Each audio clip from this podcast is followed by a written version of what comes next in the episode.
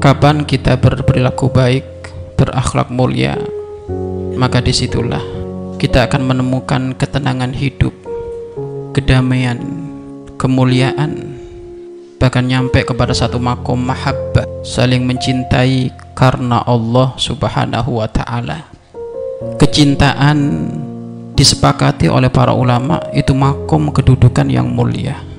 Akan tetapi syaitan atau bosnya iblis tidak mau manusia sampai kepada makom mahabbah kecintaan kepada Allah.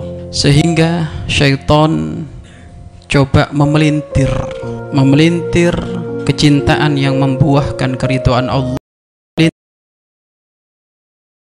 Murka Allah. Sebenarnya mahabbah itu makom yang sangat tinggi karena kalau hidup di dunia tidak ada mahabbah, tidak ada saling mencintai, maka bumi ini akan gersang, hancur. Kenapa si kaya raya buta dengan fakir miskin? Tatkala fakir miskin dalam keadaan jatuh, nyungsep, berhari-hari mungkin tidak makan. Sudah gitu, berhari-hari tidak makan digerogoti dengan penyakit. Akan tapi kanan kirinya cuek, cuek. Padahal di kanan kirinya adalah orang yang kaya raya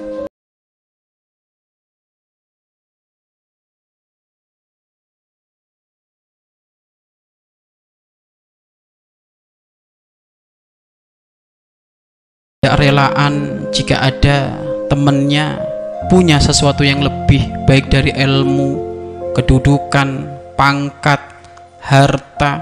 Seharusnya itu menjadi bahan untuk bersyukur. Karena tidak ada cinta dengan sesama akhirnya menjadi sebab saling dengki, saling hasut.